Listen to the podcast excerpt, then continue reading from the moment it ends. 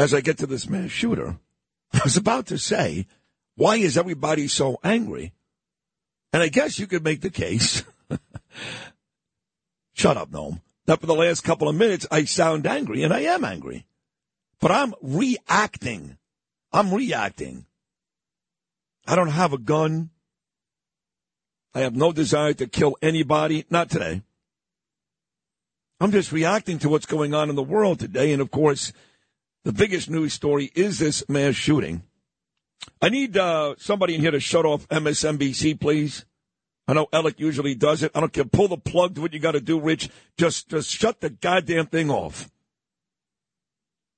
We got an animal, some psycho, walking into a bowling alley and killing a bunch of little kids. I think.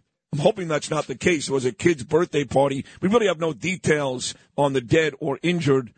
The dead is somewhere between 15 and 25, injured over 50. But this psycho walked into a bowling alley in a bar and uh, just started shooting with an AR 15. And I come in this morning, and what is MSNBC talking about? These animals. How Mike Johnson, the new Speaker of the House, some crazy Republican, who, like Donald Trump, was on Donald Trump's side to overthrow the 2020 election. What is Mike Johnson and the Republicans going to do about this gun problem? Already? Already, this morning. I mean, rigor mortis hasn't even set in. There may be, I hate to say this, the birthday party at a bowling alley. There may be dead little kids still laying there on the ground and these animals are talking about guns again and gun control. Again, again, and again. And again, at the risk of repetition, if somebody wants to kill, they're going to kill. They'll get a gun legally, they'll get a gun illegally. That's not the issue here. The issue is how does a guy, how does a guy that was in a mental institution that admitted was hearing voices that threatened to shoot up the whole damn base. How does that guy get to go home? And he's got guns. The guns didn't do it. We already knew this guy was a psycho. We didn't know about that kid in Texas. We didn't know about Adam Lanza necessarily. We knew this guy was crazy. He threatened to shoot up the base before, heard voices. That's the that's the question here. Why are these crazy people, some of which we know about, some we don't, but some we know, still walking the streets? Not what kind of gun he had. So yes, if I sound angry, it's because I'm tired of stupidity and political bias. People are dying everywhere in our country, around the world, and these dips, uh, these uh, people are worried about nonsense. Make gun laws stricter. So you know what happens then, idiots? The people that are legitimate gun owners with licenses, law abiding citizens, you make it more difficult for them to get a gun. Oh, but who needs an AR 15? I'll tell you what. I'll tell you what. I kind of wish, and many of you probably agree, that some of these young guys in that kibbutz had an AR 15 by their bed that morning because maybe their sisters wouldn't have been raped, their mothers and fathers would have been killed while they died too. Would have been real nice if those guys had AR 15s by their bed.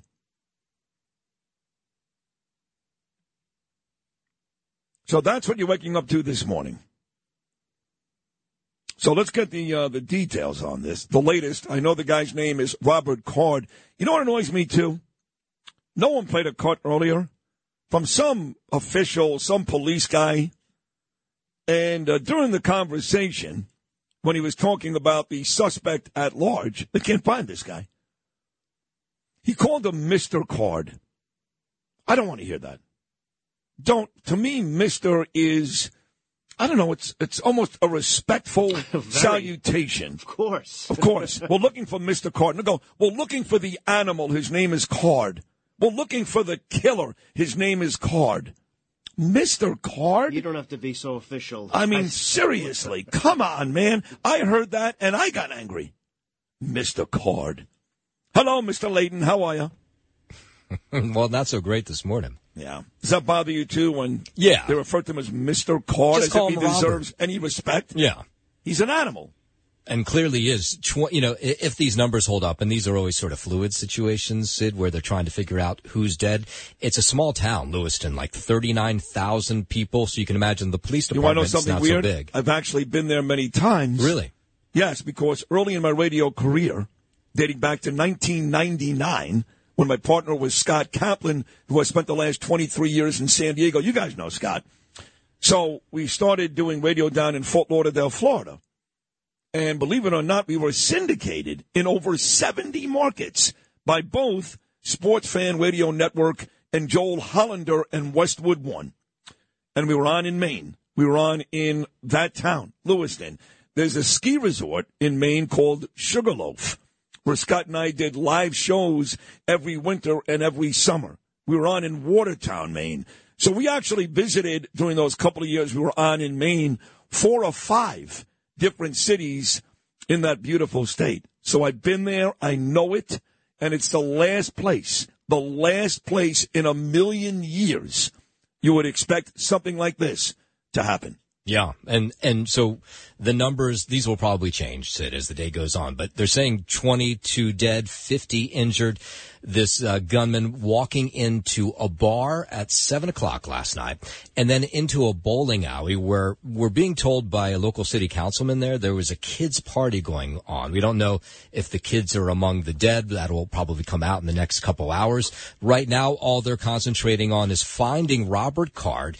He's 40 years old, a trained firearms instructor with past uh, mental health issues. He's what they're calling the person of interest. Uh, he had been recently. person of interest I've seen on television this Yeah. morning the actual footage of him holding an AR-15 inside Yeah. the bowling alley. yeah, I would say he's likely the gunman. He's the bad guy. Yeah.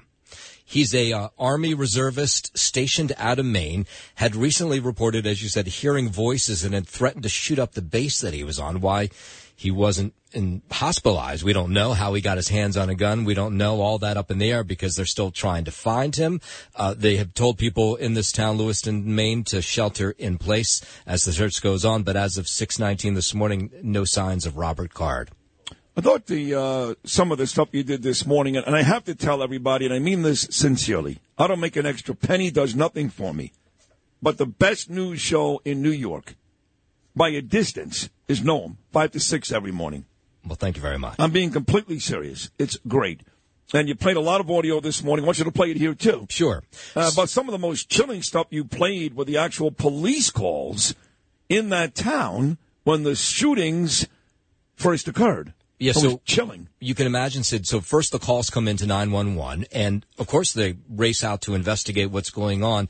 And so at first they do not sound frantic, but so here's was one of the first calls that went out when this gunman started firing at this bar. multiple victims for an active shooter in the town of Lewiston. All available units to Lewiston. Now, a short time later, when they realized this was uh, real and very intense and uh, lots of people injured and killed, those calls got a little more frantic. It's going to be bond to the town of Lewiston. It's going to be spare time recreation for an active shooter incident. We have active shooter, multiple injuries, LPD on scene. Please state. Yeah, so it took them, Sid, about four hours, maybe, maybe a little less, till they figured out who this gunman was. Again, small police force, small town. They don't have the resources like the NYPD does, but now they have everybody involved looking for Robert Card.